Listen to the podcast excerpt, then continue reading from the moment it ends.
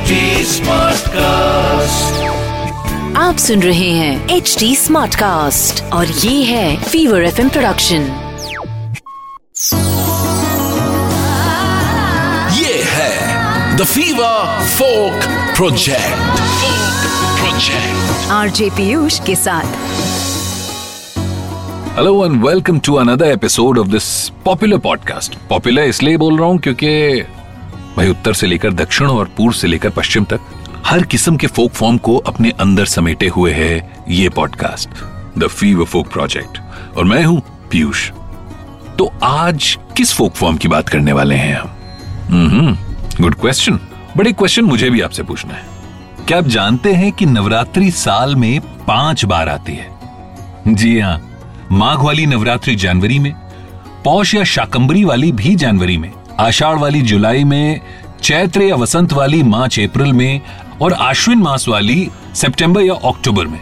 और इसी आश्विन नवरात्रि को गुजराती कम्युनिटी गरबा करके मनाती है। और आज जिस फोक फॉर्म की हम बात करने वाले हैं, वो है गरबा या आम बोलचाल की भाषा में डांडिया रास। तो गरबा की बात करने से पहले बात करते हैं नौ रात्रियों के एनर्जी फॉर्म्स के बारे में, जिन्हें तीन के सेट में डिवाइड किया गया है।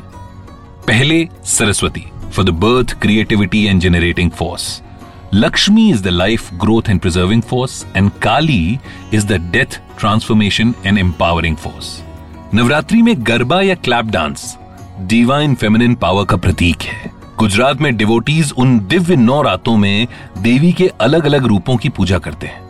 इनफैक्ट गुजरात में ही क्यों? पूरे देश में। अच्छा अब आप कहेंगे कि गरबा अगर क्लैप डांस है तो डांडिया क्या है? और क्या गरबा और डांडिया दोनों एक है? देखिए, गरबा और डांडिया के बीच में अंतर है। गरबा आरती से पहले किया जाता है, जबकि डांडिया आरती के बाद एंटरटेनमेंट के लिए किया जाता है। और तब गरबा और डांडिया रास मिलकर गरबा रास बन जाते हैं। डांडिया रास को गरबा का ही एक फॉर्म भी कहा जा सकता है। देखिए, गरबा के भी कुछ हिस्से होते हैं, जैसे कि बेताड़ी गरबा, तृणताड़ी गरबा, रास, हींच जिसमें बेताड़ी और तृणताड़ी, गरबा और रास दोनों का हिस्सा है। गरबा का ओरिजिन देवी दुर्गा के लिए डिवोशन से हुआ है और ये माता रानी के सम्मान में परफॉर्म किया जाता है।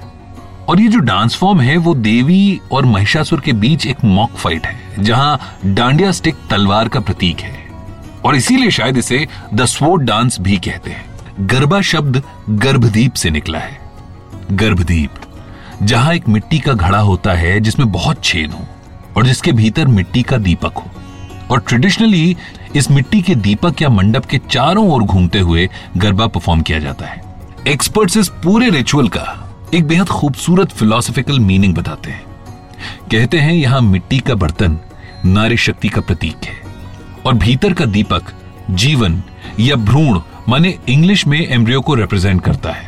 और इस तरह गरबा फर्टिलिटी या उर्वरता का सेलिब्रेशन माना जाता है।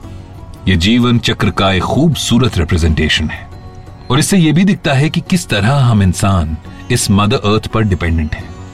कलरफुल कपड़ों और ऑर्नामेंट से, त्योहार सी सजी महिलाएँ मंडप के चारों ओर गीत गाते हुए क्लॉकवाइज मूव करती हैं। सिर्फ़ एक ढोली के साथ बेताड़ी और तृण ताड़ी करते हुए गरबा को परफॉर्म करती हैं।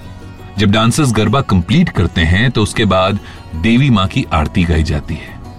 और उसके बाद वो अपने कलरफुल स्टिक्स उठाती हैं, और ये बदलाव गरबा और रास के बीच का अंतर दर्शाता है। अच्छा रास परफॉर्मेंस भगवान कृष्ण के महाराज से भी जुड़ा है, जो वृंदावन में राधा और गोपियों के साथ वो किया करते थे। एक बार यूँ हुआ कि सभी गोपियाँ कन्हैया के साथ ही डांस करना चाहती थी। अब कान्हा एक, गोपियाँ अनेक, संभव था लेकिन वासुदेव कृष्ण के लिए क्या संभव था? और तभी से ये रास कृष्ण कन्हैया के लिए परफॉर्म किया जाता है। वैसे आपको यह जानकर हैरानी होगी कि कल्चर एक्सपर्ट्स गरबा को डांस नहीं मानते हैं। ये उसे एक प्ले या मूवमेंट की तरह देखते हैं। और शायद इसीलिए गरबा खेला जाता है, न कि गाया या नाचा जाता है। इसके पीछे भी एक थियरी है कि दिन भर उपवास करने के बाद जब इंसान देवी माँ की भक्ति में डूबकर जी भर के गरबा खेल लेता है। तो उसके अंदर, यानी भीतर जमा हुआ पुराने से पुराना भी मेंटल ट्रॉमा रिलीज़ हो जाता है। इस तरह गरबा एक साइकोलॉजिकल रिलीज़ के तौर पर थेरेपी की तरह काम करता है। 1990 के दशक से पहले, गरबा रास, घर, मंदिर या एक छोटी कम्युनिटी भर का हिस्सा हुआ करता था। और आज गुजरात तो गुलजार होता ही है। यूएस तक में नवरात्रि पर गरबा की धूम होती है। गरबा को कंटेम्प्रेरी टच देने में बॉलीवुड से लेकर देवांग पटेल, किंजल दवे, कीर्तिदन गढ़वी, गीता रबाड़ी, अरविंद वेगड़ा, जिगरदन गढ़वी और कीर्ति सगठिया जैसे रीजनल आर्टिस्ट का कंट्रीब्यूशन कमेंडेबल है। और आज की जेनरेशन को इस फोक फॉर्म से इंट्रोड्यूस करने की तो बिल्कुल भी ज़रूरत नहीं है, क्योंकि वो कहते हैं ना कि एक गुजराती पूरा गुजरात अपने साथ रखता है। So this was another episode of the Fever folk project podcast आपको इससे जुड़ा हुआ कोई भी फीडबैक सजेशन ओपिनियन या एडवाइस देनी है तो मेरे इंस्टाग्राम पर आकर बता सकते हैं। At the rate RJ Piyush Singh RJ आपको पता ही है? P W Y U S H S I N G H अच्छा साथ में आप इसका वीडियो भी अभी का भी देख सकते हैं। फीवर एफ़ नेटवर्क के ऑफिशियल यूट्यूब चैनल पर जाइए और सर्च करिए the Fever folk project so till next time and next folk form take good care of self